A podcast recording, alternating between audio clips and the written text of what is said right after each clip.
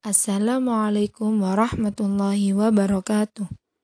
Perkenalkan nama saya Dinda Agustina. Saya akan menyampaikan materi tentang aplikasi keperawatan transkultural dalam berbagai masalah kesehatan pasien dan sepanjang daur kehidupan. Sebelum mengetahui lebih lanjut keperawatan transkultural, perlu kita ketahui apa arti kebudayaan terlebih dahulu. Kebudayaan adalah suatu sistem gagasan, tindakan, hasil karya manusia yang diperoleh dengan cara belajar dalam rangkai dalam rangka kehidupan masyarakat. Menurut Konjeroningrat tahun 1986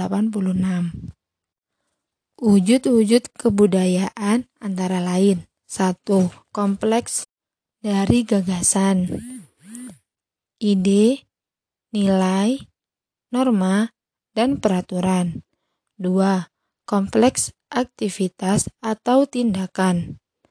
tiga Benda-benda hasil karya manusia. Teori transkultural dari keperawatan berasal dari disiplin ilmu antropologi dan dikembangkan dalam konteks keperawatan.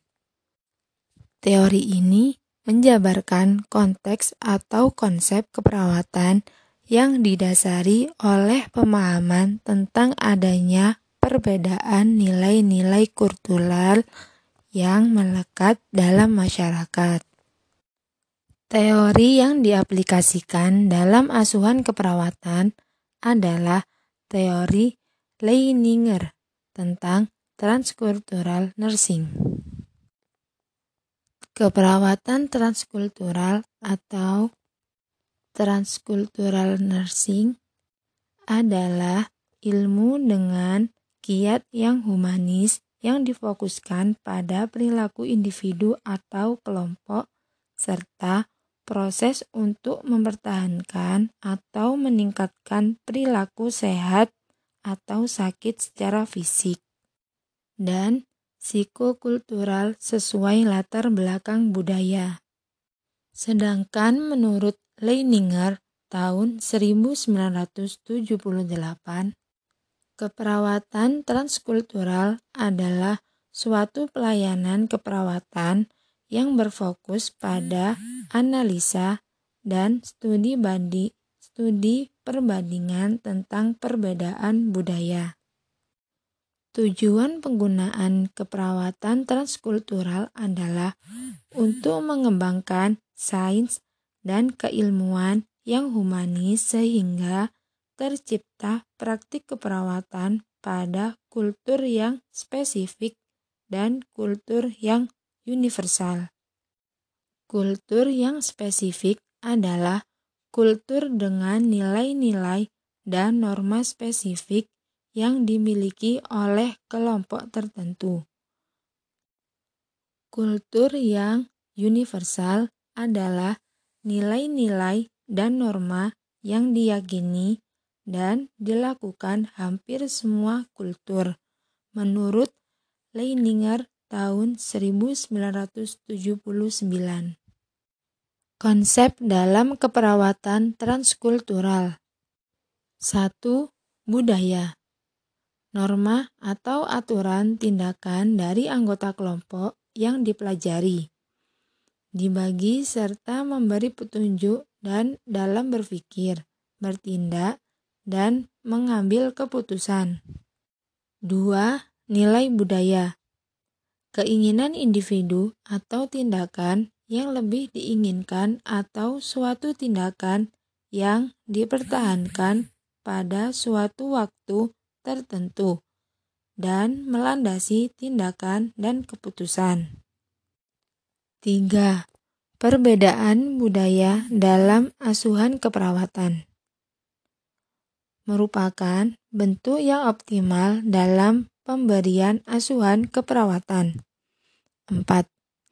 Etnosentris Budaya-budaya yang dimiliki oleh orang lain adalah persepsi yang dimiliki individu menganggap budayanya adalah yang terbaik.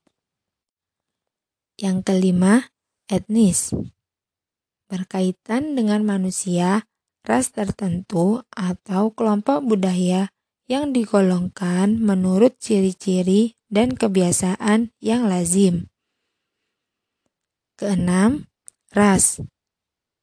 Perbedaan macam-macam manusia didasarkan pada mendiskreditkan asal-muasal manusia. Jenis ras umumnya dikenal Kaukosoid, Negroid, Mongoloid. Yang ketujuh, etnografi atau ilmu budaya. Pendekatan metodologi pada penelitian etnografi memungkinkan perawat untuk mengembangkan kesadaran yang tinggi pada pemberdayaan budaya setiap individu. Care. Yang ke-8, care. Fenomena yang berhubungan dengan bimbingan bantuan, dukungan perilaku pada individu, keluarga, dan kelompok dengan adanya kejadian untuk memenuhi kebutuhan baik aktual maupun potensial untuk meningkatkan kondisi dan kualitas kehidupan manusia. Kesembilan, caring. Tindakan langsung yang diarahkan untuk membimbing, mendukung, dan mengarahkan individu, keluarga, atau kelompok pada keadaan yang nyata atau antisipasi kebutuhan untuk meningkatkan kondisi kehidupan manusia. Ke-10. Kultur care. Kemampuan kognitif untuk mengetahui nilai, kepercayaan, dan pola ekspresi digunakan untuk mempertahankan kesehatan sehat dan berkembang bertahan hidup dalam keterbatasan dan mencapai kematian dengan damai. Yang terakhir, cultural imposition. Kecenderungan tenaga kesehatan untuk memaksakan kepercayaan, praktek, dan nilai karena percaya bahwa ide yang dimiliki oleh perawat lebih tinggi dari kelompok lain. Proses keperawatan transkultural dilaksanakan dari mulai tahap pengkajian, diagnosa keperawatan, perencanaan, pelaksanaan, dan evaluasi. Yang pertama, pengkajian. Pengkajian dirancang berdasarkan tujuh komponen, yaitu A. Faktor agama dan falsafah hidup B. Faktor sosial dan keterikatan keluarga C. Nilai-nilai budaya dan gaya hidup D. Faktor kebijakan dan peraturan yang berlaku E faktor ekonomi. F. Faktor pendidikan. Yang kedua, diagnosa keperawatan. Terdapat tiga diagnosa keperawatan yang sering ditegakkan dalam asuhan keperawatan transkultural, yaitu satu, Gangguan komunikasi verbal berhubungan dengan perbedaan kultur. Kedua, gangguan interaksi sosial berhubungan disorientasi sosiokultural. Yang ketiga, ketidakpatuhan dalam pengobatan berhubungan dengan sistem nilai yang diyakini. Yang ketiga, perencanaan dan pelaksanaan. Ada tiga pedoman yang ditawarkan dalam keperawatan transkultural menurut Andrew N.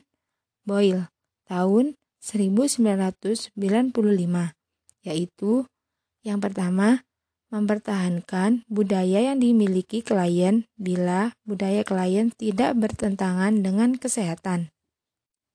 Kedua, meng mengakomodasi budaya klien bila budaya klien kurang menguntungkan kesehatan. Tiga, merubah budaya klien bila budaya yang dimiliki klien bertentangan dengan kesehatan. Yang terakhir, evaluasi asuhan keperawatan transkultural dilakukan terhadap keberhasilan klien tentang mempertahankan budaya yang sesuai dengan kesehatan. Mengurangi budaya klien yang tidak sesuai dengan kesehatan atau beradaptasi dengan budaya baru yang mungkin sangat bertentangan dengan budaya yang dimiliki klien Melalui evaluasi, dapat diketahui asuhan keperawatan yang sesuai dengan latar belakang budaya klien. Demikian materi yang bisa saya sampaikan. Bila ada kurangnya dan salah dalam pengucapan kata, mohon maaf sebesar-besarnya. Wassalamualaikum warahmatullahi wabarakatuh.